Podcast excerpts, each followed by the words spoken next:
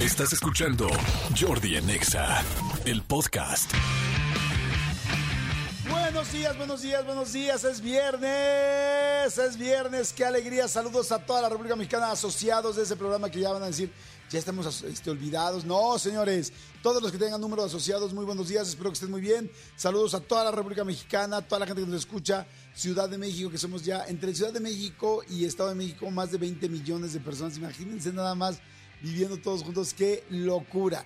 Qué locura, más de 20 millones de personas viviendo todos juntos. Bueno, pues por eso aquí en México hay todo. Lo que quieras imaginarte en esta ciudad, en el Estado de México y Ciudad de México, hay todo. Si quieres una cosa, clases de macramé, si quieres clases para amarrar a una persona en el sexo, si quieres este cómo hacer una calavera de azúcar, curso intensivo, o si quieres este no sé, aprende a dibujar Mickey Mouse de diferentes maneras, todo eso lo tiene aquí la Ciudad de México. Muy buenos días, señores. Es viernes, Manolito Fernández, buenos días. Es viernes, qué alegría. ¿Cómo estás, amigo? Bien, amigo, contento de verte, saludarte. Sí, todo eso lo tiene aquí la Ciudad de México y, y- y más en este momento porque oficialmente estamos arrancando el mes patrio. Exactamente. El mes en el que más mexicanos nos sentimos y el mes en el que más chácharas y cosas absurdas con la bandera encuentras en, en- en este, en esta ciudad, en este Es- país. Estoy de acuerdo, señores. Es primero de septiembre, estamos arrancando septiembre, mes de el mes patrio, el mes del testamento, el mes más difícil para la para las negociaciones, todo el mundo, o sea, para los negocios, todo el mundo le llama septiembre, eh, porque Ay, no sabía eso. Sí, sí, sí. Para lo, hagan de cuenta, mucha gente que tiene negocios, que tiene eh, tiendas, tal, inclusive ventas de cualquier cosa, servicios. Septiembre es el peor mes del año normalmente, eh, solamente seguido después por enero eh, y febrero, pero septiembre es el peor mes del año porque venimos de las vacaciones, la gente viene muy, muy gastada. Segundo, vienen las escuelas, entonces tuvieron inscripción, reinscripciones Útiles, útiles y todo. Entonces la gente está súper, súper gastada. Se vuelve a los restaurantes, negocios, servicios, vuelven a levantar en octubre. Arrancan a- en octubre. Entonces septiembre siempre se dice que es un mes que hay que aguantar para poderlo pasar, por eso, por eso lo llaman Sí, septiembre. suena lógico. Es, yo, yo creo que entonces los meses más complicados podría ser septiembre y enero, por la cuesta de enero. Todavía mejor, eh, todavía es mejor enero que septiembre. Porque en enero todavía hay mucha gente que tiene dinero de diciembre. Eh, como se generó dinero, se generaron aguinaldos, se generaron regalos. Hay mucha gente que regala dinero, mm, eh, dinero en las, en, la- pues, en las fiestas de Navidad. Entonces, todavía en enero hay gente que tiene dinero.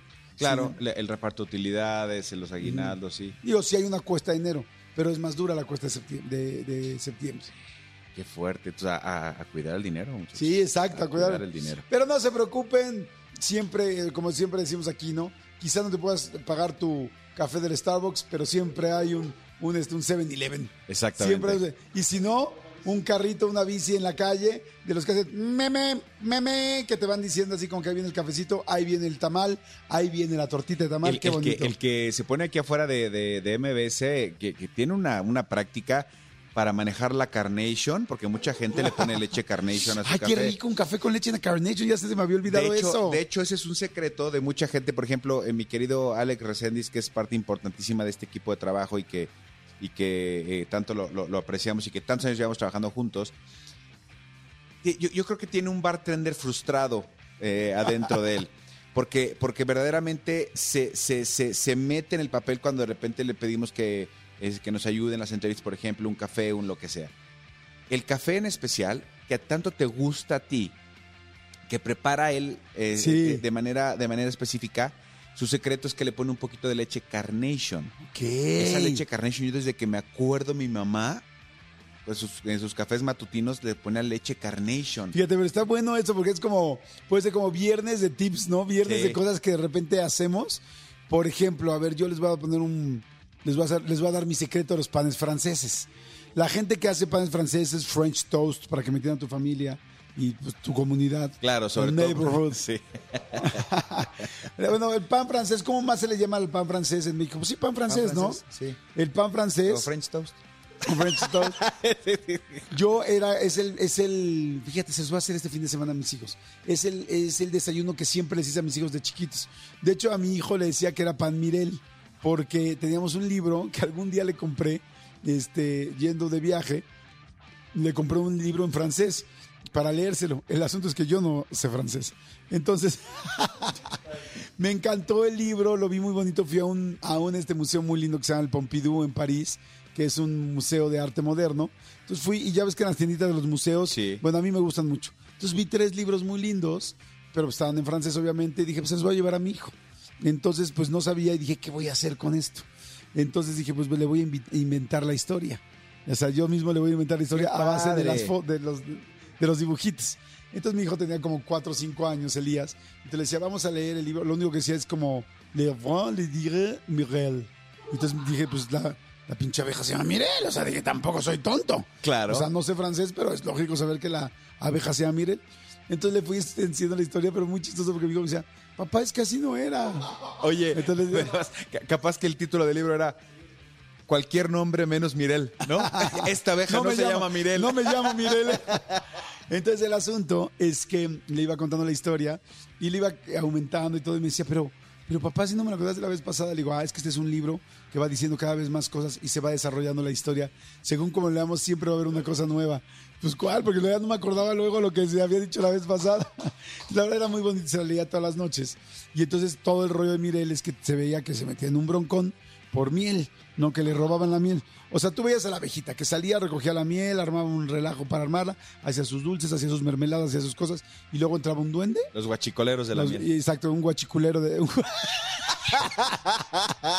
un guachiculero de la Exacto. miel. Los que se meten con miel son guachiculeros. Exacto, muy bien. Un guachiculero de la miel se, se robaba la miel, que era como un gnomo, y este llegaba y, porque no, no entendía la abejita que pasaba todos los días, porque cada vez había menos miel, ¿no? Entonces, bueno, conclusión, empezó a correr la miel. Entonces yo empecé a decirle, "Ma- mi amor, ¿quieres un pan? Es- no, es que no le gustaba la miel. Le decía, es la miel Mirel, mi amor. Es la miel que hace Mirel. Entonces me decía, "Mm, puede ser. No lo sé, Rick, pero probemos la miel de Mirel. Y entonces se bautizaron libros, bueno, me bauticé los panes en mi casa como panes Mirel. Entonces decía, ¿quieren panes Mirel? Sí. Entonces a todos, ¿no? Y mi hijo pues ya sabía que era el rollo así. Y mira, me dio hasta sentimiento porque ahora ya eh, cumplió 10 años la semana pasada. Entonces, este, total que bueno, ¿cuál era mi verdadero este secreto? Pues ya me estoy dando cuenta que una parte del secreto era toda la historia que venía del, Exacto. desde el cuento, ¿no? Eh, eh, espero que Elías no, no esté escuchando, porque si no va a decir, papá, no sabes francés. No sabes francés. El asunto es que mi secreto para los panes franceses o panes Mirel es que no les echo aceite, les echo mantequilla. Todos los hago con mantequilla, pero todos. Entonces, sí es una grosería, porque cada. Desde cuando yo agarro un sartén y meto cuatro panes, ¿no? Que caben perfectamente bien en un sartén de tamaño de dimensiones tradicionales. Exactamente, de un radio, de un radio tradicional. tradicional, sí. ¿no? Lo que son 20 centímetros de radio. Un poquito más grande que un tradicional, porque tradicionales Diámetros serán 40. cabrían dos. Sí, sí, sí. Fíjate, yo que decía, ay, ¿de qué me va a servir esto? ¿De qué me va a servir esto cuando me enseñaban el radio? Y mira, ahora a esto me dedico. A ser radio, exacto. Bueno, el asunto es que lo que hago es que cada vez que voy a preparar cuatro, antes le echo casi media cucharada de mantequilla al sartén. Entonces, cuando apenas está haciendo la mantequilla, meto ya los pedazos de pan con huevo, bueno, bañados en huevo, y pues evidentemente nunca es aceite y saben deliciosos. Es como si estuvieras comiendo una, un pan de muerto de estos o una rosca de reyes que les echan muchísima mantequilla. Entonces la gente los prueba y dicen, wow, tus panes son deliciosos. Y entonces les digo, bueno, pues es que realmente, realmente mi secreto es que los baño en mantequilla. Voy a hacer una pregunta desde ¿Perdón? mi, desde mi absoluta, Ah, no, ya después la miel, ya luego la miel. desde mi absoluta ignorancia. Sí, dime. Los- ¿El pan francés lleva aceite? Sí. ¿O siempre se hacen con mantequilla? Siempre se hacen con mantequilla. Pero amigo. no con tanta, amigo. Yo le echo, mira, me quise ir leve porque le voy a decir, este cuate que, que- que atascado es. Pero yo le echo una cucharada de mantequilla por cada cuatro Eh, es, es que yo más bien te voy a preguntar, ¿le echas mantequilla o le echas margarina? No, le echo mantequilla de la gloria. Ok. Ah, esa es otra cosa. la verde. La amarilla. La amarilla, la normal. Sí, porque la verde es sin sal. Yo le echo Ah, la con exacto, sal. exacto, la verde. Es que, digo, no es comercial, pero la mantequilla de la gloria es buenísima. Oye, pero para que vean que sí somos dos hombres que sabemos qué mantequilla se consume en nuestras casas. Exacto. O sea, en mi casa, claro, dice, pues es verde, claro, es que la- en mi casa eh, la piden sin sal. A ver, no nos hagamos. La mantequilla de Manolo en su casa es la de I I can't, believe it's not butter. it's not butter. Ya sé. No, I can't Yes, I believe it's butter. Sí, sí, sí, sí. Eh, eh, sí, eh, yo, yo, el pan francés no es como, como tan socorrido en mi casa. eh, Pero mi secreto, por ejemplo, cuando, mis- cuando me toca a mí cocinar fin de semana para mis hijos, eh, de repente eh, le- les gusta mucho un omelette que hago yo con, con tocino. Ajá, ¡ay, qué rico! Mi secreto es a la mezcla del, del- del huevo, o sea, primero lo pongo en un, en un bowl y lo, y lo bato. Y lo bato, lo bato, lo bato, lo bato. Y ya que está como, como eh, no, no a punto de, de, de- de- de hacer, de hacer turrón, de hacer claras, pero bueno, ya, ya que lo bato, le pongo un chorrito de leche. Le pongo un chorrito de leche. Sí, eso funciona muy Y bien. luego Se le esponja. y luego le pongo mantequilla, un poquito de mantequilla derretida en el microondas a esa misma combinación. Ahí están los trucos. Y entonces eso hace que agarre mucho mejor consistencia y que el omelette brille más. Ay, qué bonito, Sí. muy bien. Bueno, pues ya empezamos a compartir trucos en este inicio de septiembre, en este inicio de fin de semana, en este viernes, cosa que me da muchísimo gusto. Va a estar buenísimo el programa. Tenemos expertos, tenemos invitados, tengo boletos como siempre. Vamos a regalar un chorro de boletos para conciertos, para fiestas, para fiestas, para conciertos, para eventos, para todo. La vamos a pasar muy bien. Hoy es Día Mundial de la Dacti- Dactiloscopía. ¿Sabes qué es la dactiloscopía? No, pero saludos a todos los dactilóscopos. Exactamente. A ver, haz un, este, ¿cómo es todos los dactiloscopos que algún, ¿cómo serían los tres tristes tigres pero en dactiloscopía? Tres tristes dactiloscopios. Un, Un, un- triste. tres tristes dac- dactiloscopios dactiloscopeaban mientras, de- mientras un dactiloscopio dactiloscopió otro lugar. Una cosa así. Está complicado. Bueno, en fin, señores, oigan, vamos a platicar también este mes, vamos a traer... ¿Pero qué es el dactiloscopio? El dactiloscopio es una televisión que busca hacer honor al hombre que vio la importancia única de los signos o rastros biológicos de los seres humanos al momento de recabar pruebas para un caso criminal. Ese hombre fue Juan Bucetich, un astrohúngaro que terminó viviendo en Argentina y ahí descubrió el verdadero poder de las huellas digitales para resolver crímenes hasta fechas irresolubles. O sea, cosas que de repente no había manera de, de descubrir. Pues bueno, como todos sabemos, tenemos solamente, todo el mundo tenemos una huella digital distinta. Es eh, nadie más tiene la misma que tú. Entonces, bueno, dice, ahora ya, pues cada vez es más el iris, la cara, todo, como todas las cosas exactas, ¿no? Porque ahora ya el reconocimiento facial. Ahora, está interesante ver cómo se maneja el reconocimiento facial en estos países que tienen esa tecnología, donde ya checan todo así, este, cuando hay gente como gemelos o gente muy parecida. O sea, tiene que ser- debe ser complicado porque te conté, ¿no? Que eh, eh, fui a Dubái hace como un año, ¿no? Y este, ya todo es por reconocimiento facial. Sí. O sea, entras al aeropuerto y en el aeropuerto, antes de que te atienda una persona, te atiende una máquina. Entonces te pones enfrente, pum, se pone como un iPad enfrente de ti, te enseña dónde va la cara, se mueve así, sube arriba, abajo, tal, te agarra exacto y te toma el reconocimiento facial. Y no sé si te conté que está muy cañón, o ya lo conté, este, de que ha estado, está cañón que te siguen en la calle, que me contó la gente de Dubai que las personas que, mm, perdón, que el último crimen, o bueno, más bien robo o situación complicada con la policía que habían tenido en el, próximo, en el último año había sido una persona que se embolsó una cartera que no era de él, se fue a su casa y en 20 minutos tenía cuatro patrullas ahí y tenía que entregar la cartera. O sea, no- todo, todos los postes, todas las calles, todos los puentes peatonales, todo está lleno de cámaras. Ahí, pues me atrevería a decir quizá, no sé si millones, pero miles de cámaras en la ciudad, sí. O sea, no sé si lleguen a un millón de cámaras, pero no lo dudaría. ¿eh? Pero Bueno, hay- no, a un millón es muchísimo. No lo sé. ¿Pero allá se sirven? Es que es una ciudad muy chica. Dubái es una ciudad muy chica. ¿Pero allá se sirven? Las cámaras sí. Sí. Saludos al C5, ¿no? Saludos al Ah. C5, sí. Sí, porque ahí está más cañón. Pero bueno, a lo que voy es que no había pensado eso. Gente parecida, porque las huellas digitales sí son todas distintas. Pero tú, yo creo que sí hemos visto gente que Sí, es gemelos casi idénticos, idéntica. gemelos idénticos, o por ejemplo estos países como de, como de Oriente, digo, no, no, no quiero ser irrespetuoso, pero la verdad, yo he visto o sea, familias de japoneses que dices, ¿cómo saben quién es Hong y quién es Song y quién es Shong? Son idénticos todos. Pero te digo algo, con, el- con la permanencia estando ahí. A mí me tocó estar unos días este, en, estas, en estos países y al principio llegué y veía lo mismo. O sea, es que veo a la gente muy parecida. Pero conforme ya te quedas 4, 5, 4, 5, 6, 7 días, ya ves a la gente en un Starbucks, por ejemplo, en un té o en un restaurante típico chino o japonés, ves a la gente y los empiezas a ver distintos. Ahora, te voy a decir algo que está bien interesante. Les cuento rápido a todos. Este, ¿Sabes dónde llamas mucho la atención como una persona occidental, con un físico occidental? Seas moreno, blanco, alto, chaparrito, no sé, guapo, no tan, no tan atractivo físicamente. Bueno, en Oriente. A mí me pasó que yo llegué eh, a Tokio, iba caminando y de repente vi así y me volteaba a ver una chava. Y luego otra chava.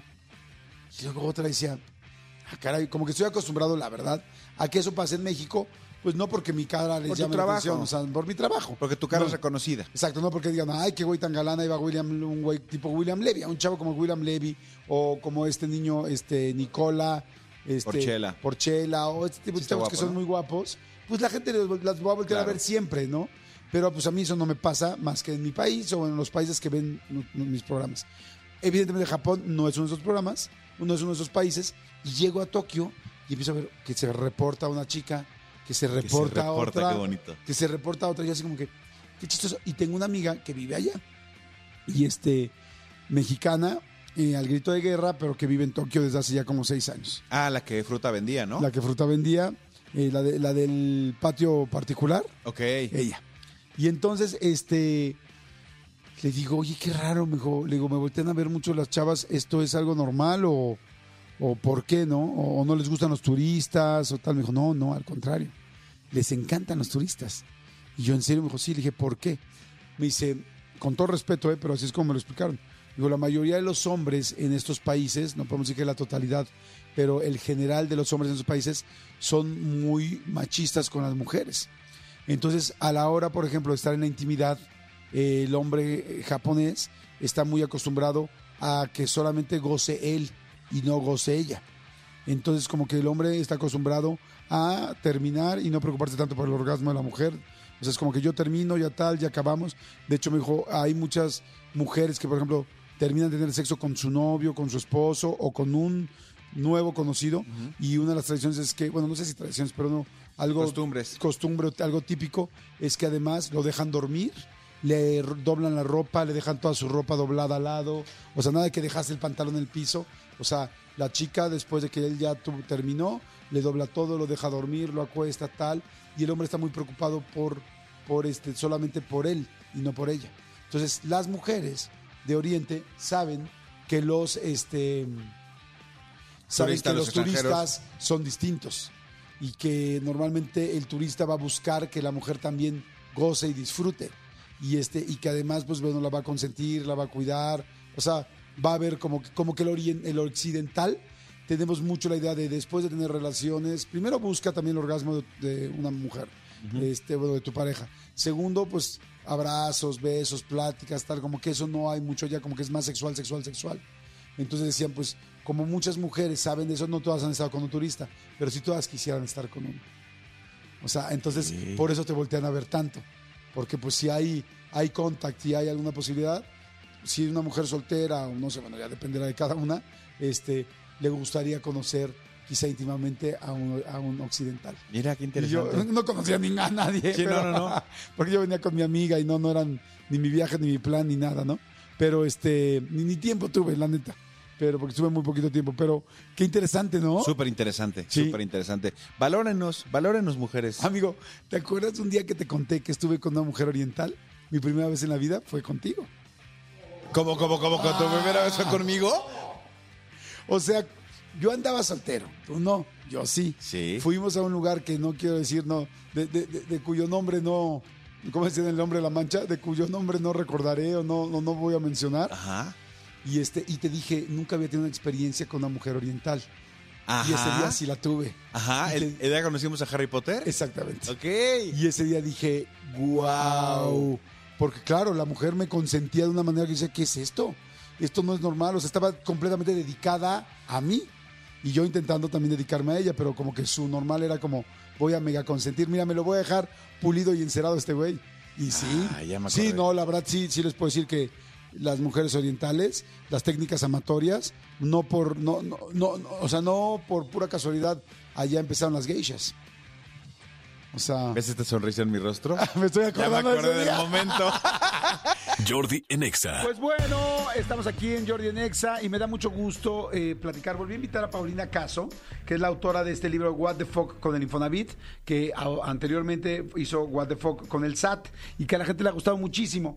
Y este asunto del Infonavit le llamó mucho, mucho la atención a la gente, así es que la quiero volver a invitar y que volvamos a platicar de eso. ¿Cómo estás, mi querida Pau? Muchas gracias Jordi, gracias por la invitación. Y sí, hay que resolver todas estas dudas que Sí. tenemos los simples mortales en torno al Infonavit para saber cómo podemos comprarnos una casita. Está fantástico. A ver, la vez pasada platicamos eh, sobre esto, pero te voy a pedir que hagamos como un recap así muy rápido para la gente que no sabe realmente qué, qué es el Infonavit, quién puede tener Infonavit, si ya tienes o no tienes y qué puedes hacer con él. Así, las primeras preguntas básicas para luego irnos ya a lo más específico. Entonces, mira, este es un crédito o una, una prestación que va para todos los trabajadores formales que estén dados de alta en el Seguro Social. Entonces, para saber si tienes o no, nada más checa cuál es tu NSS y luego métete a la página. NSS, que es tu... Número de seguridad Ah, social. ok. Y te metes a la página del Infonavit y checas ahí cuánto dinero tienes en tu subcuenta de vivienda. Si por algo ves que no estás, no estás dado de alta, puedes denunciar a tu patrón porque pues este es un requisito y una obligación que deben de cumplir todos los patrones. Y si no, nada más le dices, ¿no? Oye, digo, para, para que tampoco te van a correr. Oye, fíjate que estoy viendo lo de mi Infonavit y se va a poner las pilas en friega, Sí, ¿no? Debería. Ajá. Sí. No, y si no, ahí sí ya lo mandas a la fregada. ¿Te pueden hacer retroactivo el Infonavit que no te han pagado? Que yo sepa, no.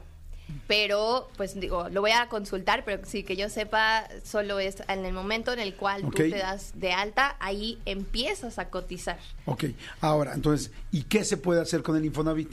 Puedes usar tu crédito para comprar una vivienda nueva usada, Ajá. para construir algo de cero o bien para remodelar una vivienda. Ok, si tú tienes un terreno y quieres nada más que te presten el dinero para construir sobre tu terreno, ¿se puede? Sí, totalmente. De hecho, 57% de las personas autoconstruyen sus casas en Ok. México.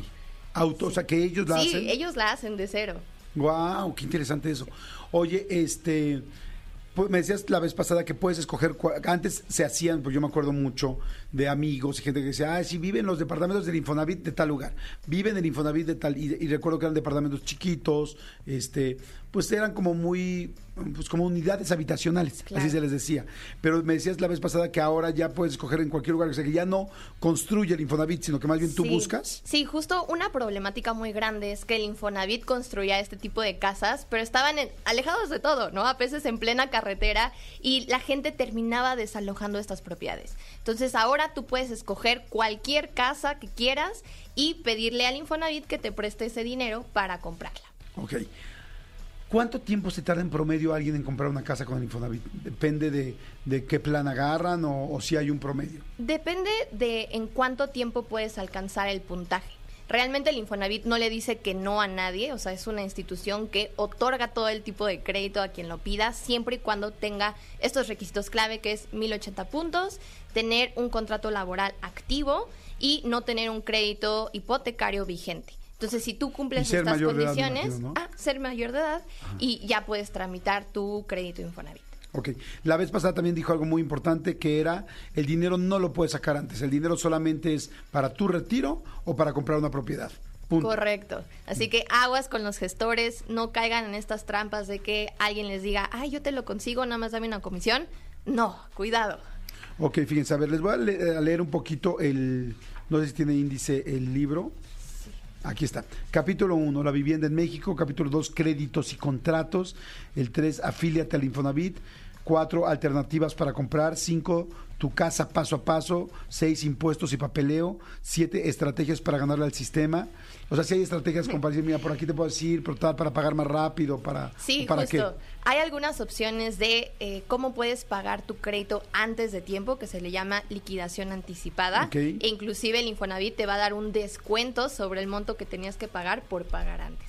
¿No? Y también hay otras opciones de reestructurar créditos. Hay gente por ahí que llegó a firmar su crédito en veces salario mínimo, en UDIs o en otro tipo de variables. Y cuando esto cambia, la deuda se les triplica. Entonces el Infonavit creó un programa para poder reestructurar créditos. De hecho, aquí viene un siguiente capítulo que dice cuando las cosas no salen como esperabas. Mucha gente no se mete a cosas como el Infonavit, a, a- a compromisos por miedo. Y yo siempre digo, es que si no te metes en un compromiso nunca vas a conseguir nada. Sí. O sea, tienes que meterte. Pero me encanta porque aquí hay un capítulo que es como de, a ver, tranquilo.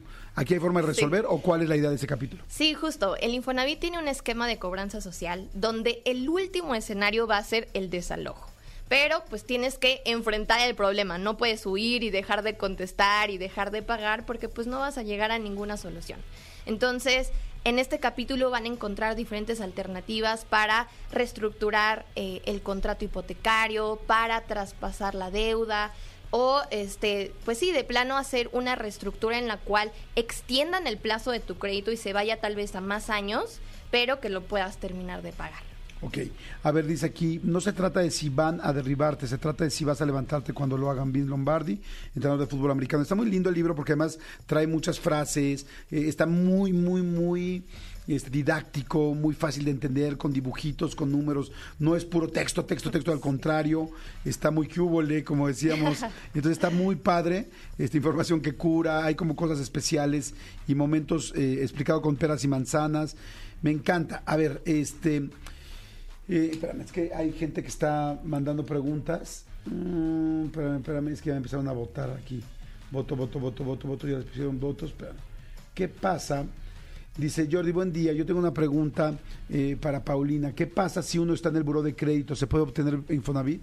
Sí, esta es una pregunta muy frecuente y la realidad es que el Infonavit sí revisa bu- buró de crédito, al igual que cualquier banco, pero tú, eh, tu, tu capacidad de pago, tu historial crediticio no va a determinar si eres sujeto de financiamiento o no. Entonces, como decía hace rato, el Infonavit va a otorgar créditos a cualquier persona sin importar su condición en el buró, siempre y cuando cumpla con los requisitos del puntaje. Oye, ¿qué tan eh, vigente es el libro? Porque como cambia, como el gobierno está cambiando muchas cosas, ¿cómo es? ¿Se saca cada año o, o en el Infonavit no cambia? ¿Cómo es? Ese está súper actualizado, de hecho diría que hasta más actualizado que en la misma página del Infonavit. Y, y llévense, Te lo creo, pero mira, de volada.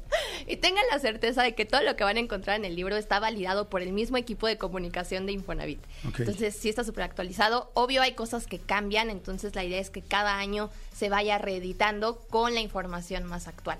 Pero ahorita este está así como salido del horno con la información más actualizada de 2023. Perfecto. A ver, ahora la gente que este, nos está escuchando puede mandar preguntas al 5584 111407. 5584 111407. Mira, preguntan. Si cotizaba en el IMSS, pero ahora cotizo en el ISTE. Hay un super crédito que es sumar Infonavit más Fobiste, en el cual puedes sumar el financiamiento de las dos instituciones. Entonces, si tú nunca usaste tu eh, saldo de vivienda del Infonavit y ahora tienes un saldo activo en Fobiste, los puedes unir y tener mucho mayor financiamiento. Ok, preguntan, dice, hola Jordi, ¿le puedes preguntar a Paulina este, qué pasa con el crédito Infonavit para los que ya no trabajamos? Pues mira, sí es un requisito tener un contrato laboral activo, entonces sería un impedimento el- esta parte, porque justo como les comentaba la vez pasada, el patrón es quien tie- tiene la obligación de retenerte esta mensualidad y dársela al Infonavit. Entonces, si ya no tienes patrón, no vas a poder adquirir. O sea, tendrías literal que conseguir un patrón para poder sacar Sí. el dinero. Sí. Ok. Y que también se puede, ¿eh? O sea, capaz que puedes llegar a un lugar donde trabaja no- y decirles, oigan, no me importa que me des el sueldo mínimo, te vengo a trabajar con, no sé, con algo básico, y este, pero por favor, dame de alta para que... Yo conozco a gente que inclusive hasta paga su seguro social, que dice, yo te lo pago, o sea, yo te pago, patrón, mi seguro social, con tal de que me dé seguro para poder seguir activo. Sí, sí, hay mucha gente que ha recurrido a ese tipo de, de situaciones. No es que esté bien o esté mal, simplemente es a lo que nos lleva el sistema, ¿no? Dice, hola eh, Jordi, mi nombre es José Campa, yo pago 3.600 pesos por mes, gano 5.000, ya fui Infonavit a que me apoyaran y no me pueden dar una solución. Pues es parte de lo que les comentaba sobre el consejo de la Conducef. O sea, nosotros no deberíamos de estar pagando mensualidades que sean mayores al 30% de nuestro salario. Y esto puede llegar a ser también una eh, red flag para las instituciones financieras, ¿no? Si te dicen, oye, apenas y, y estás ganando lo suficiente para vivir, no me va, o sea, no me vas a pagar. Entonces sí puede ser como una red flag. ¿Con el Infonavit puedes comprar una cosa de lujo grande? Sí, el, el préstamo mayor es como de 5 millones si es que unes tus créditos con otra persona. Si lo haces de forma individual, creo que el mayor préstamo, préstamo es de 2.5 millones. Ok. Y ah, entonces una- se puede unir entre dos personas, dos Sí, casados, sí, sí. por ejemplo. Y no solo casados, cualquier amigo, cualquier persona, aunque no tengas una relación, puedes juntar tus ¿Amigos? créditos. Amigos. O sea, Manolo y yo podemos juntarnos para comprar un... Sí, sí, inclusive alguien del trabajo, casi casi a quien acabas de conocer, puedes unir tus créditos para alcanzar mayor financiamiento. Ok, pero máximo son 5 millones, inclusive ya juntos. Sí, O sea, ya es dos y medio. O sea, entonces tienes que buscar propiedades chicas, ¿no? Sí, relativamente, o tal vez pues no, no en las zonas comerciales que suelen estar más caras. Ok. Entiendo, dice, hola Jordi, por favor pregúntale a Paulina. Tengo una duda, actualmente estoy pagando mi crédito hipotecario desde hace tres años, pero quiero dejar de pagar ese inmueble para pagar otra propiedad, ya que en ese momento tenía un crédito menor al que tengo ahora. ¿Puedo hacer el cambio? ¿Esta persona tiene este crédito con el Infonavit o con crédito bancario? Yo creo crédito hipotecario, dice yo creo que con el banco. Mira, si es con el banco, sí hay más facilidades en la cual uno puede traspasar la deuda e inclusive adquirir mayor financiamiento de tu crédito. Si es con el Infonavit, no, porque tienes que haber liquidado el primer crédito para conseguir un segundo crédito hipotecario. Oye, eh, me encanta porque estás informadísima, te las sabes todas, este, qué ganas de leerte. Vayan ya a buscar el libro, el libro se llama What the Fuck con el Infonavit, WTF con el Infonavit, es de Aguilar, de Editorial Aguilar, guía básica para hacerte de tu casita sin morir en el intento. Y me encanta, pues va a ser bien lindo, fíjate, va a ser bien bonito cuando el día de mañana mucha gente se te va a acercar y te va a decir, Paulina, yo compré mi casa gracias a ti. Ay, va a ser algo espero, precioso. Ese, ese es el sueño de este libro. Justo por ahí les puse como si logran comprar su casita gracias a este libro, suban su foto con el hashtag, porque me va a dar mucho gusto ver que, que esto realmente está ayudando a la gente. Y es parte de lo que me gusta de esta colección, que, que no solamente fue cumplir un sueño para mí como escritora, sino poner mi granito de arena y ayudar y, y hacer un proyecto de impacto social. Felicidades, lo estás haciendo increíble. What the fuck con el SAT eh, se sigue vendiendo, lo sigo, lo sigo viendo mucho. ¿Se actualiza con los cambios del SAT o no? Sí, este año en febrero salió la nueva edición Ah, de ok. 2023 con las nuevas tasas de ISR, todas las cosas que cambiaron e inclusive añadí un nuevo capítulo sobre inversiones. Había mucha gente que tiene duda de cómo es que pago los impuestos si estoy invirtiendo, entonces ya resolvimos esa duda y viene en la nueva edición. Padrísimo. Entonces, bueno, no se pierdan los dos libros, el What the fuck con el SAT y ahora el nuevo What the fuck con el Infonavit. Felicidades y ya me vienes a platicar de la nueva, Del nuevo de- de- libro. del nuevo libro en noviembre. noviembre. ¿Sale? Muchas gracias, Gracias, corazón. Jordi. Muchas gracias. Es Paulina Caso, tus redes. Me pueden seguir como arroba pau.caso con doble S en cualquier lugar o bien como arroba WTF con guion bajo en cualquier plataforma. Perfecto, Pau. Gracias. Jordi en Exa. ¡Ay, qué bruto! ¡Qué canción! Pues son 40 años de esta canción y precisamente está con nosotros Luis Bolín, parte de la Unión desde hace 40 años. Además hay una sorpresa nueva porque hay una continuación de esta canción, pero todo nos lo va a platicar Luis. Luis, ¿cómo estás? Estoy genial, muchísimas gracias por invitarme a tu, a tu espacio. No, hombre, al contrario, qué, qué interesante eh, lo que nos vas a platicar y qué, qué impresionante 40 años de Lobo Hombre en París.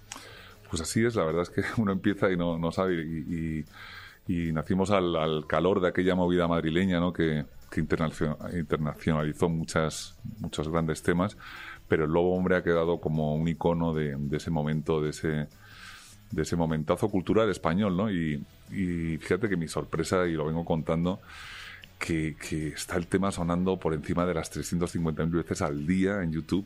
¿Cómo crees? Hoy todavía. 350 mil veces al día. suena la canción en mi canal de YouTube. El registro del año 84, eh, musical, que está en varios formatos. Pero, pero así es, es un número impresionante y además gran parte de, eso, de, de- de ese- de esas tocadas son acá en México. Y por eso estoy aquí celebrando con, con todos ustedes, con todo este público de la Unión, estos 40 años. Y, y bueno, me ha permitido el, el- pues, la osadía ¿no? de, de- de hacer un- una secuela Eso me encanta. porque bueno como eh, sabrán que, el- que, el, em, que la canción está basada en un cuento de Boris Vian, este escritor francés. Eso te iba a preguntar, ¿cómo nació? Este, ¿Cómo escribieron? ¿Dónde estaban cuando nació eh, Hombre Lobo en París? Y luego me platicas de cómo empieza y cómo se genera y cómo nace esta secuela, que es otra canción que sigue, que se llama Luna llena en París. Luna llena en París. Además me parece perfecto eh, el nombre que, que, que las mache, que las juntas. Ok, a ver, cuéntanos un poquito de cómo nació Hombre Lobo en París. Pues la canción nace de, de, pues del- pues de la inquietud de tres jóvenes en, en Madrid, ¿no? que era Mario Martínez, Íñigo Zabala y yo mismo, ¿no? que estábamos ahí pues experimentando con música y traíamos esos ritmos de, de los Cure, ¿no? Y la canción de Forest, ¿no? Ese que tiene un beat muy parecido, ¿no? El tempo, sobre todo, ¿no? 140 BPM. Y, y, de allá, pues también Robert Palmer con su Paul and Mary también, pues éramos gente inspirada, ¿no? Al final uno intenta imitar a sus ídolos, ¿no? Claro. Es como aprende uno en la vida, ¿no? Y, y luego, pues, eh, pues estando ya Rafa en el grupo, pues eh, hacía un aullido y pues, ya andaba con un libro de Boris Vian, eh, el, lobo, el lobo hombre. ¿Tú traías el libro? Sí, de, me lo había regalado un amigo que le había, había comprado la colección entera, ¿no? Y digo, mira, Rafa, tengo esta historia que que es la, historia contraria, no es una historia bien naif de un lobo ilustrado que vive en los alrededores de París en el bosque del falso reposo y, se dedica a espiar a las parejas que van a intimar ahí al bosque. ¿no? Y entonces eh, este, este, espiando al mago del Siam le muerde y le condena a, con, a convertirse en hombre. Él se va a París eh, ya como humano y entonces pues encuentra el cariño, el amor de una mujer y cuando piensa pues que está en, en un pues ella le pide lana, ¿no? Entonces uh -huh. él se va un poco frustrado a este bosque y vuelve, vuelve en bicicleta y en el camino vuelve, se convierte en lobo y se cae de la bicicleta, ¿no? Es una, es una fábula, ¿no? Realmente. Uh -huh. Pero con el tiempo, ¿no? Y a base de, de, haberla cantado un millón de veces y, y interpretado, yo fíjate que creo que Boris Vian está hablando del mismo, ¿no? Él era, él era un lobo solitario de la noche parisina, músico, escritor, murió apenas con 39 años y dejó una grandísima obra. Wow. Y, Ay, qué y, joven murió. Sí, y de hecho en el, 5, creo, en el 5, en el año 6, eh, celebró el 50 aniversario de su muerte y la plana mayor del cine francés hizo una de sus novelas en película, La espuma de los días. Es un, es un autor que, y yo creo que hemos contribuido a hacerle honor y, y, y gloria en, en, el mundo hispano, ¿no? También a través de la canción hombre en París. Wow. La, la, una vez que ven lo de la novela, ¿entre todos escriben la canción o quién escribe la canción? Sí, la canción o la música la habíamos escrito, sí, pero La Unión es una banda que trabajamos en grupo. También tuvo una, un, un protagonismo absolutamente fundamental, que fue Nacho Cano, tecladista de Mecano, que fue el productor y el, y el descubridor de ese diamante en bruto, ¿no? Porque ¿Él produjo esta canción? Él produjo los tres primeros álbumes de la Unión. Okay. Nacho era mi compañero de clase del colegio, juntos nos iniciamos en la música. Era, era, tan creativo y, extra, y, extraño, no extraño, sino más bien, pues es que yo siento que él está como de repente pensando en cuatro cosas simultáneas. Ahora está con la obra esta sí. de, de Malincha y de Madrid, que está teniendo muy buena acogida. Y Sí, pues Nacho y yo éramos bien inquietos y juntos a los 12 hicimos la primera banda, ¿no? Yo empecé a tocar con él, hicimos los primeros pinitos. De hecho, ayer alguien me mandaba de España una foto de, de la clase, ¿no? Donde estábamos él y yo. ¡Ah, qué Allá padre! con 12, con 12, no, incluso menos, 7, 8 años estábamos ahí. Todos los años nos, nos hacían una foto. Sí, la foto de generación, La foto, ¿no? la foto de la, de la, del año, ¿no? Y ahí estuvimos muchos años y, y, éramos muy, muy seguidores del rock progresivo, nos encantaba Genesis. Estuvimos en el, yo creo que fue el penúltimo concierto de Genesis con Peter Gabriel en, en España, mm. que estuvo en Madrid en el año 75. Pues teníamos 12 años apenas, pero ya estábamos muy, nos encantaba también pues Camel. ¿Phil Collins era el, el baterista? En ese momento sí, todavía wow, está Phil Collins baterista. ver una banda con Peter Gabriel cantando y Phil Collins en la batería. Bueno, no, el, luego se fueron, que fue creo que a Montreux, me parece, en, Francia, en Suiza o en el sur de Francia hicieron dos shows más y ya Peter Gabriel se fue de la banda. O sea que fuimos, presenciamos ese momento también único, éramos muy fanáticos, allá vivíamos la música, tener un álbum, ya sabes cómo era entonces, bueno, eh, era tener una joya, ¿no? Porque a veces era muy difícil conseguir la música. Claro. El que iba a Inglaterra y conseguía dos o tres piezas, pues bueno, luego las ibas cargando a las fiestas, a los bares, ¿no? Sí. Ibas con la música a todas partes, ¿no? Y entonces yo, yo siempre me gusta que reconocer a Nacho como también el descubridor de, de ese diamante en bruto, ¿no? Porque, porque sí, éramos un grupo realmente novel, naif, y, y, fue grabar la canción y ahí nos tuvimos que aprender el oficio en el escenario ahí sobre la marcha, ¿no? Wow. Y, y pues, no, no, sé cómo explicarte, haber llegado aquí 40 años después y poder representar a la Unión, porque desgraciadamente el guitarrista Mario Martínez falleció el año pasado. Y, y Rafa. Y bueno, y Rafa, y Rafa se ha dedicado a, otra, a, otro tipo de música, está en otra onda completamente diferente. Uh -huh. y, y, bueno, además es que se fue, quedábamos dos y él se fue, entonces yo bueno, me quedé con, con el espacio de la Unión. Eh, yo siempre me gusta también poner mi nombre por delante y porque no quiero que nadie se lleve a confusión. Yo tampoco traigo ningún tributo de la Unión, lo mío es claro. continuar la Unión con lo que es la Unión hoy día, ¿no? con, con la misma esencia. Eh, yo también me inventé un claim ahí, allá por el 12 que, que decía, la forma cambia, la esencia permanece. Bueno, pues yo soy esa esencia Claro. y, y traigo pues eso, esa conexión de, de- con el público mexicano que, que creo que sí, que hace falta a veces un poco de reset, ¿no? Porque, Claro. porque sí es verdad que, que estamos muy identificados como formación, ¿no? Pero, pero pues, la vida es así, ¿no? Eh, Uno, uno no se puede aferrar a... El cambio es constante, es, eh, es- forma parte de la vida y, bueno, yo estoy haciéndolo con muchas ganas y con mucho respeto también a la historia de la banda. Y creo que mi, mi manera de mostrar la unión se acerca ahora mucho a lo que era la unión en un principio, ¿no? Traigo mi banda aquí bien, bien, Bien aceitadita, bien bien. asentadita y estoy disfrutando como nunca, como nunca y como hace muchos años que no, no lo hacía. Pues me encanta lo que dices de la esencia, porque es cierto, ¿no? Eh, como creo que cuando alguien ha estado en una parte que fue tan importante, quiero decir, te estaba tratando de pensar. Hay dos canciones eh, en español de estas épocas que son, pues podría decirte que prácticamente himnos en México, que es donde puedo hablar yo, porque pues aquí vivimos, ¿no? Estas dos canciones son Lucha de Gigantes de Nacha Pop y Lobo Hombre, Lobo Hombre en París de la Unión. O sea, son dos canciones que en serio, o sea, son, pues sí, como de culto, pero como una bandera, pero como, como una canción, la gente la reconoce como gran música. O sea, no como una buena canción, sino estamos hablando como de como del inicio de toda esta época y como la representación de esta, pero de estas canciones que nunca en la vida dejan de, de- de ser grandes, no buenas, grandes. Y entonces ahora tener la nueva canción, pero ¿no ibas a decir algo? Sí, te, te- te comentaba, ¿no? La- el registro ese de Lobo Hombre, mira, ahora lo, está- lo, lo estábamos escuchando al principio de la, de la plática y es espectacular cómo suena esa batería, ese bajo. Yo, Sí, ese bajo suena.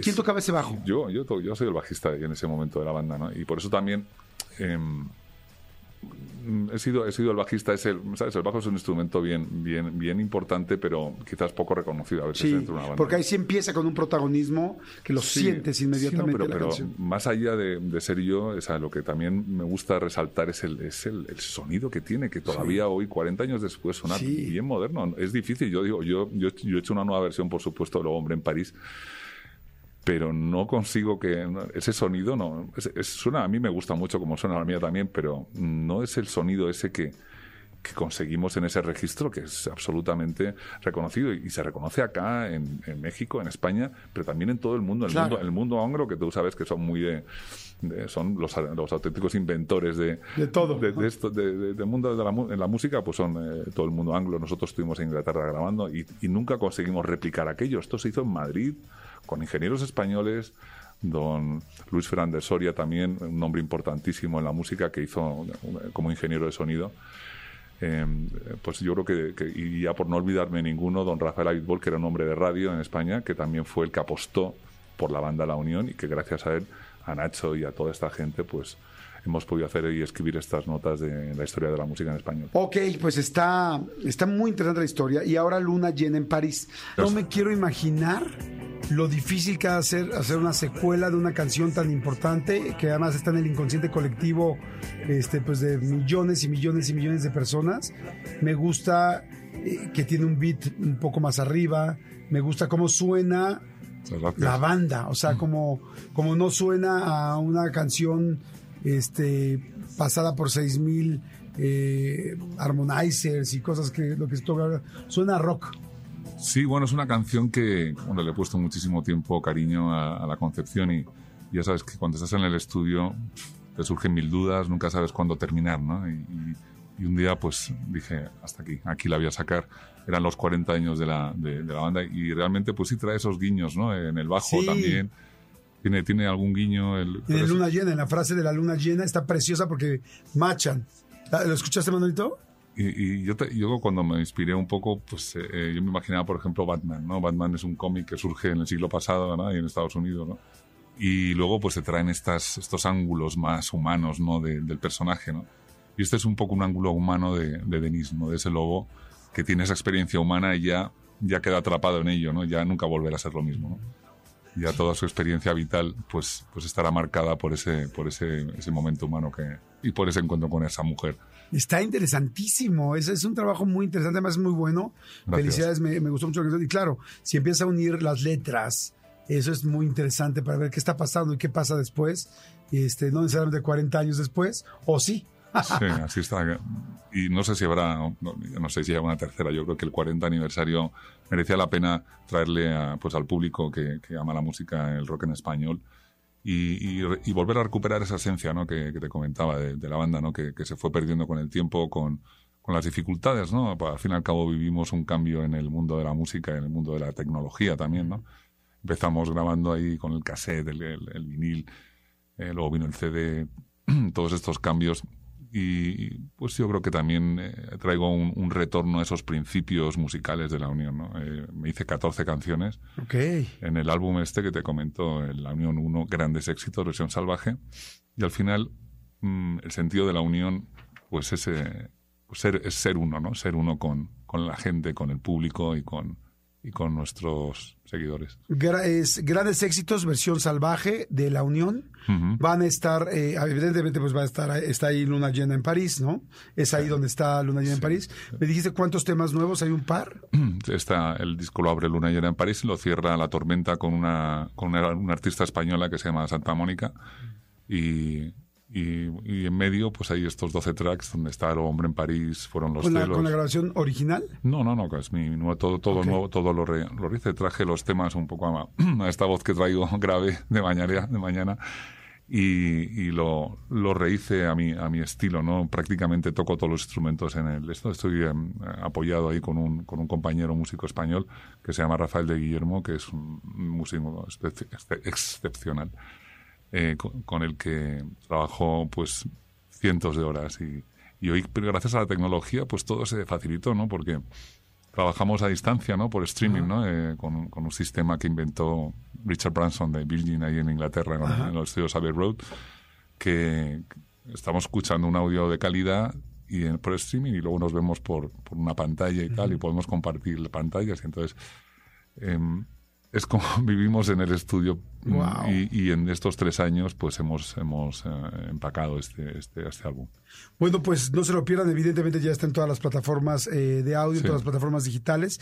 Eh, el álbum se llama Grandes Éxitos versión salvaje, ahí viene esta canción que acabamos de escuchar, Luna Llena en París, abre el álbum con esta canción y qué rico de escucharlo todo. Yo ahorita mismo me voy a subir a mi coche y lo voy a escuchar, quiero escuchar otra vez Luna Llena en París y quiero sí, escuchar la nueva versión de Hombre Lobo, bueno, la más actualizada, porque me gustó mucho lo que dijiste, es como eh, fue difícil sacar el sonido exacto de lo que pasa, pero bueno, hay otras cosas nuevas que también son interesantes. Sí, eh, ten en cuenta que, que lo grabamos, eh, porque yo soy el bajista, pero ahí estaba Mario, mi compañero que, que con el que hice las guitarras y tal, él también tocó, el baterista era el batería de Mecano en esa época, Arturo Terriza, también fallecido, tristemente hace años ya. Entonces, eh, me gusta mucho mencionar a, a, la gente que compusimos ese grupo de personas, ¿no? Claro. Porque al final eh, nadie creo que se pueda apropiar de ese momento y, y, y, yo me siento muy honrado por formar parte de ese grupo. ¿no? Claro.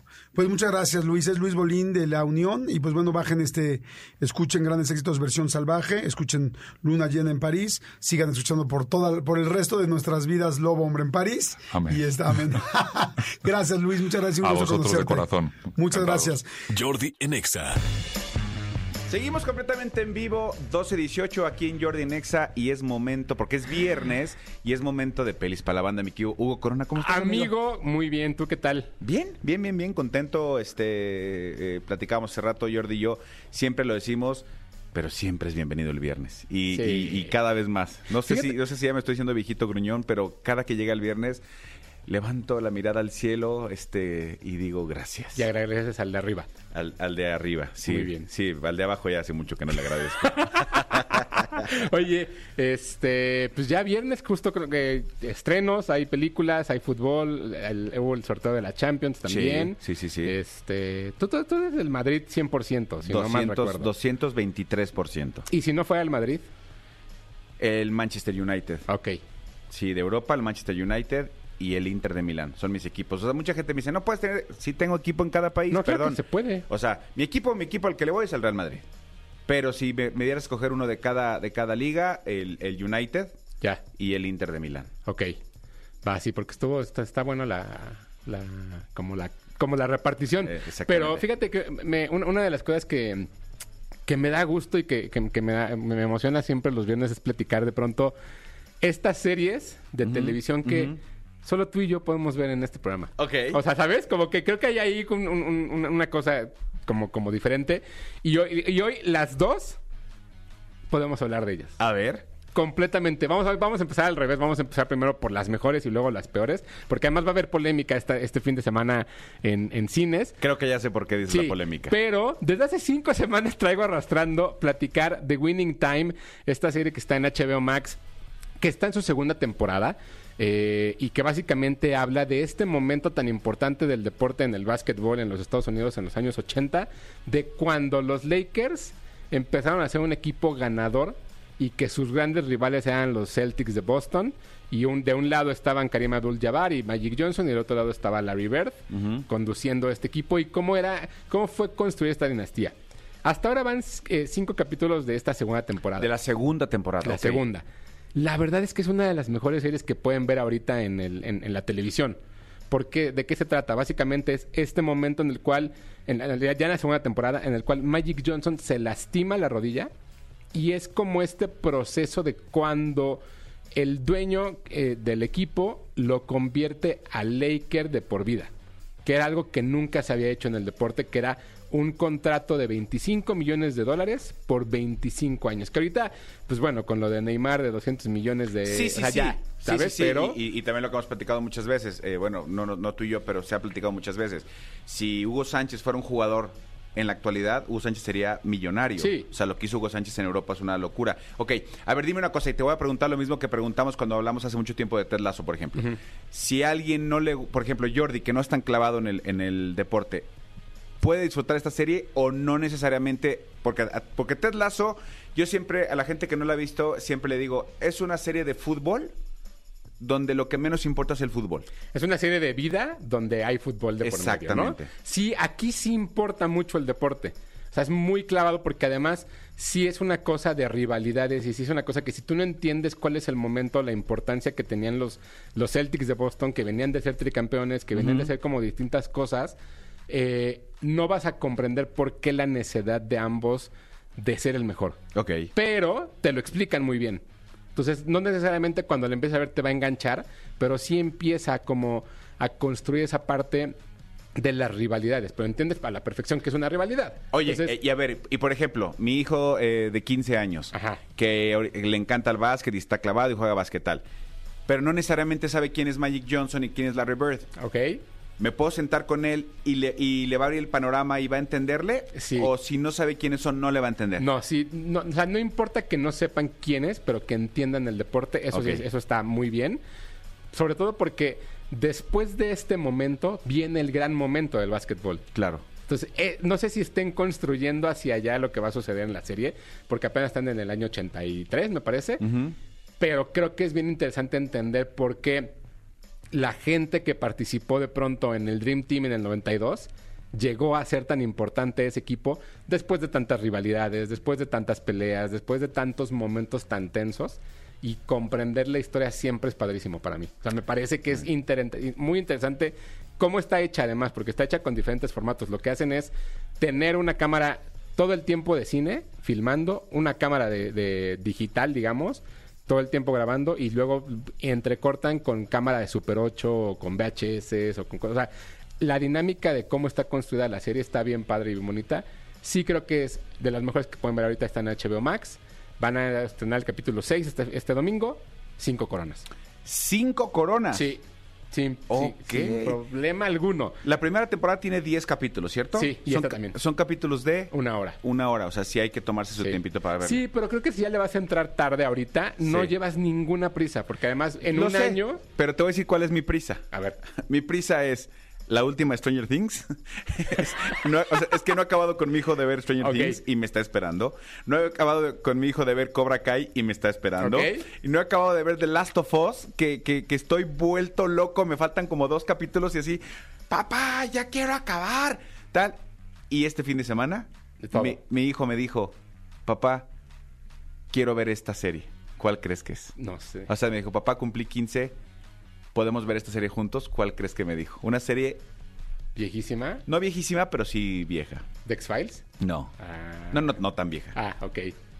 No sé. Breaking Bad.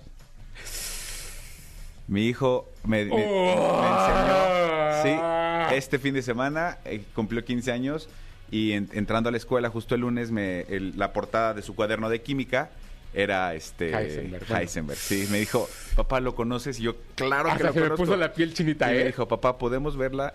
Y le dije, sí. Pues sí. Pues sí, o sea, no hay nada que no, no- no va a haber nada que no vea en TikTok. Sí. Tristemente, ¿no? Sí, no, no, no. Yo creo que, que eh, hijo, híjole. No, pues, ¿Te emocionaste? a chingarle. ¿O, o cre- o crees que no, deba sí. de verla? No, sí. Yo creo que sí, Yo- ¿no? Sí, ya. No, no, no. Yo me muero por verla con Daniel. Evidentemente no a los 10. O sea, Sí. sí, eso estoy consciente. Sí, pero a los 11 y los medio. 12, sí, ¿no? Pero, pero sí. Sí, sí, Sí. muy bien. Está bien. Porque de- y después se liga con Better Call Saul, entonces sí, métele, Saul, métele, métele. Oye, y la otra de también que está ahora en Netflix, hay una serie de realities que de los cuales nos hemos vuelto adictos de la pandemia para acá, al menos, ¿no? Love is Blind es uno de ellos, F-Boy Island, y hay uno que está en su segunda temporada que se llama The Ultimatum. Ok. El ultimátum. Básicamente es un grupo de cinco parejas que llevan tiempo viviendo juntos o que tienen una relación eh, de, de un tiempo para acá. Una de esas personas dentro de la pareja dice, o te casas conmigo o qué. Entonces los llevan a un como mini retiro donde están las cinco parejas y entonces entre las cinco parejas tienen citas con los demás participantes.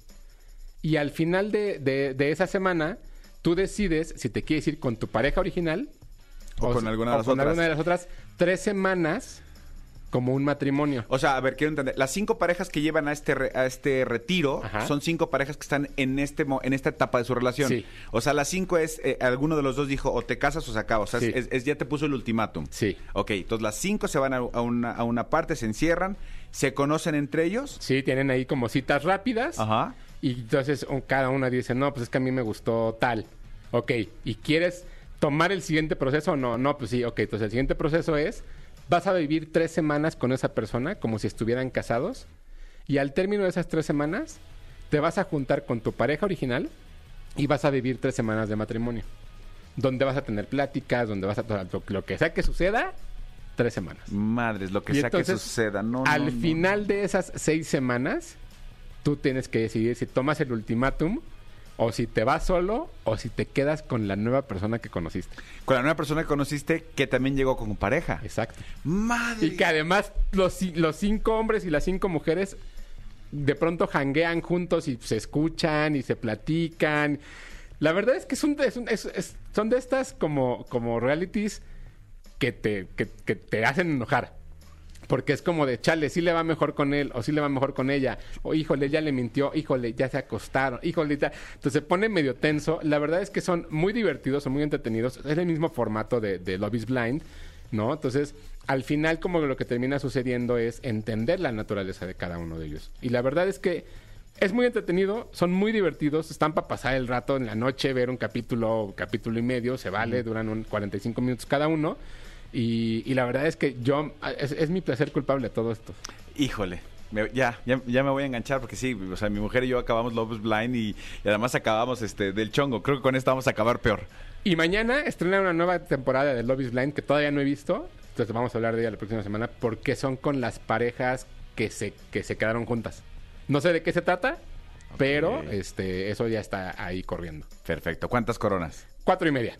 Cuatro y media coronas. El ultimátum. El en español se llama el ultimátum, decir sí o decir adiós. Exacto, en Netflix. Perfecto. Vamos a un corte y regresamos. Tú, Jordi Nexa, seguimos porque faltan dos películas más, ¿verdad? Sí, señor. Es viernes. Jordi en Exa.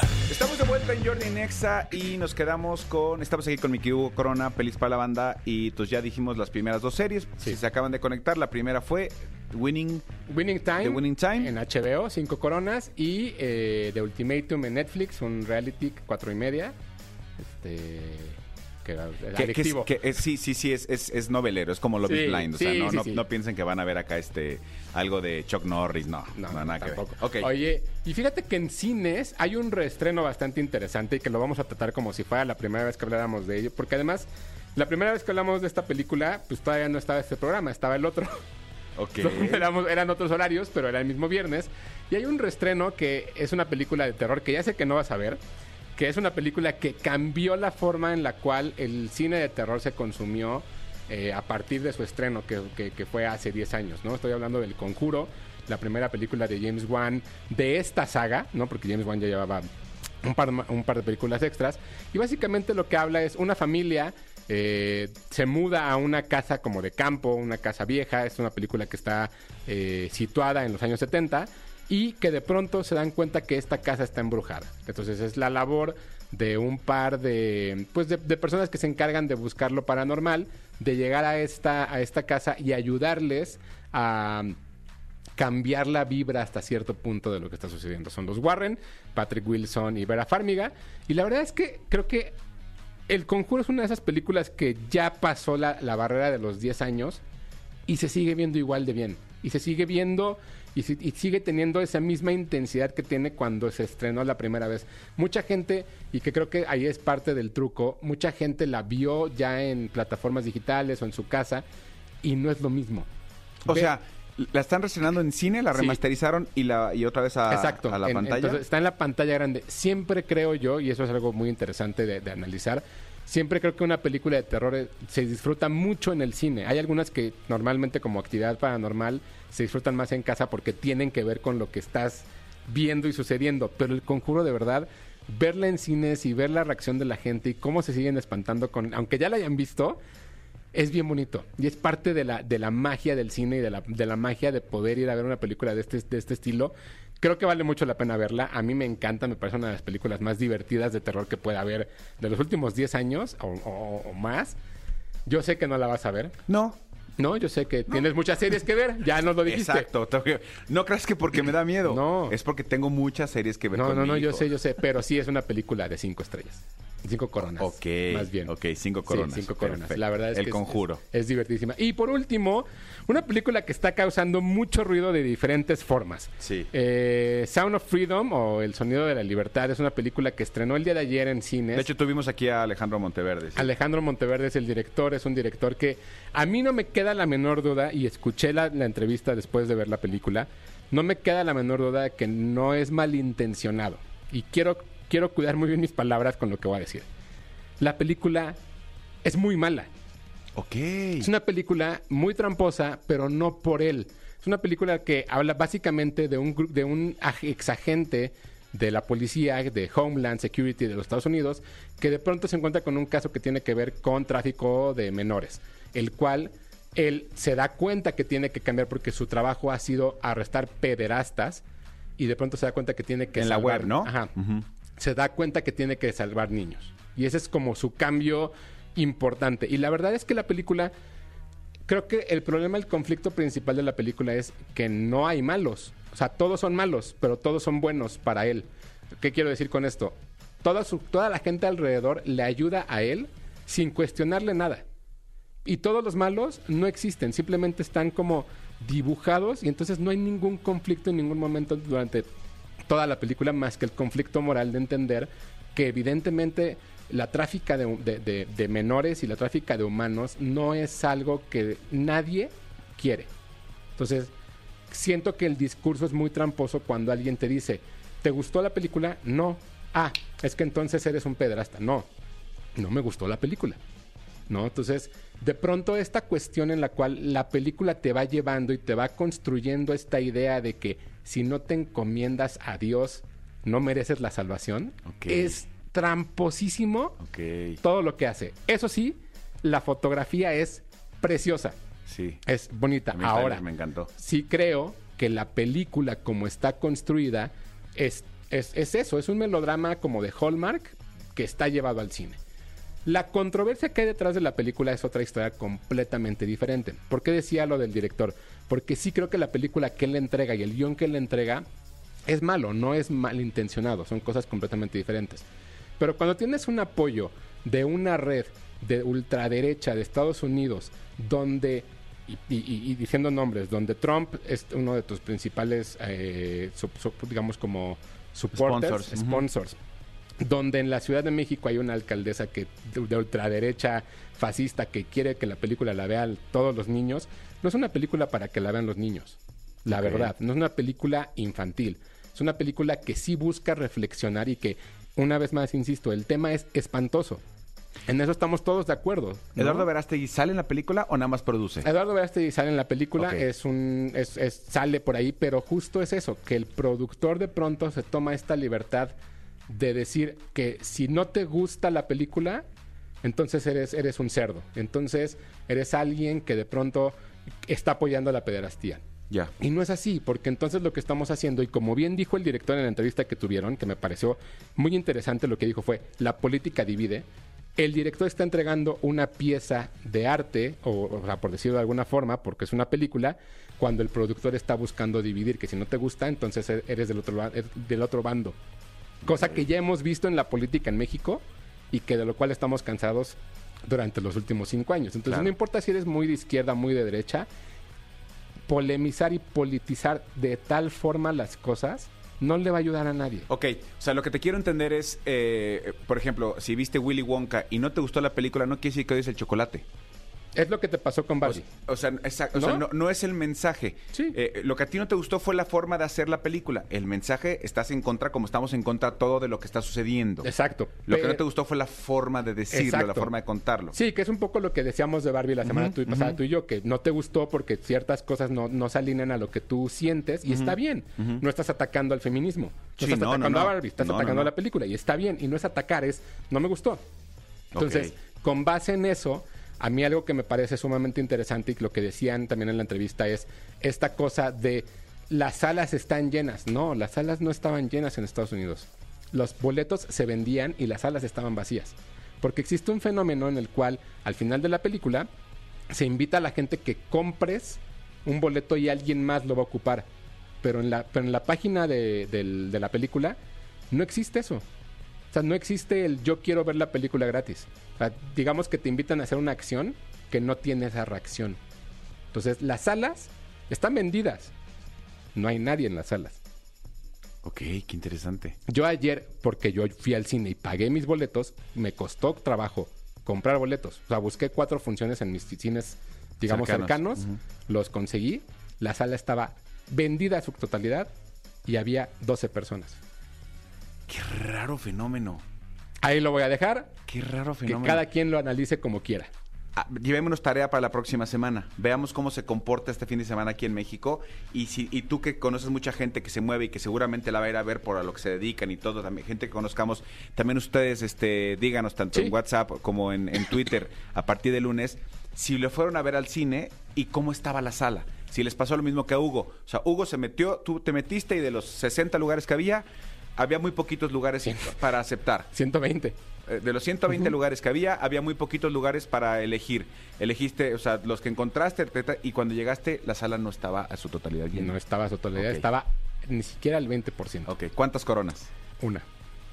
Ok, una corona. Una perfecto. como, como película. Claro. El fenómeno detrás de todo lo que sucede es otra cosa y eso es lo que yo- a mí no me toca criticar, pero sí me, sí me gusta poner el contexto para la que la gente sepa de qué se trata. O sea, una como película, o sea, no es que Hugo este, eh, esté a favor o en contra de algo. No, no, no. No. Es como película, como Sí. pieza de, de- de arte, que es lo que al final del día eh, Hugo analiza, una corona.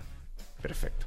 Tus datos, amigo, para que la gente te escriba. Creo que sí, eh, me siguen en arroba tushai2shy en Twitter, Hugo Corona en Instagram y Hugo Corona de Luna en TikTok. Cualquier cosa por allá contesto siempre. Perfecto. Se acabó lo que se vendía, señores. Esto fue Jordi Nexa. Muchísimas gracias a todo el serpentario, a toda la gente que nos escucha, a toda la gente que está con nosotros. Nos escuchamos completamente en vivo el lunes. eh, fin de semana de. que es Monza, ¿verdad? En Italia. Fórmula 1 en Italia. Creo que ya Checo en la práctica 2 ya creo que despistó, ¿verdad?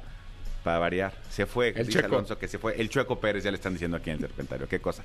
Nos escuchamos el lunes completamente en vivo. Bye. Escúchanos en vivo de lunes a viernes a las 10 de la mañana en Exa FM 104.9.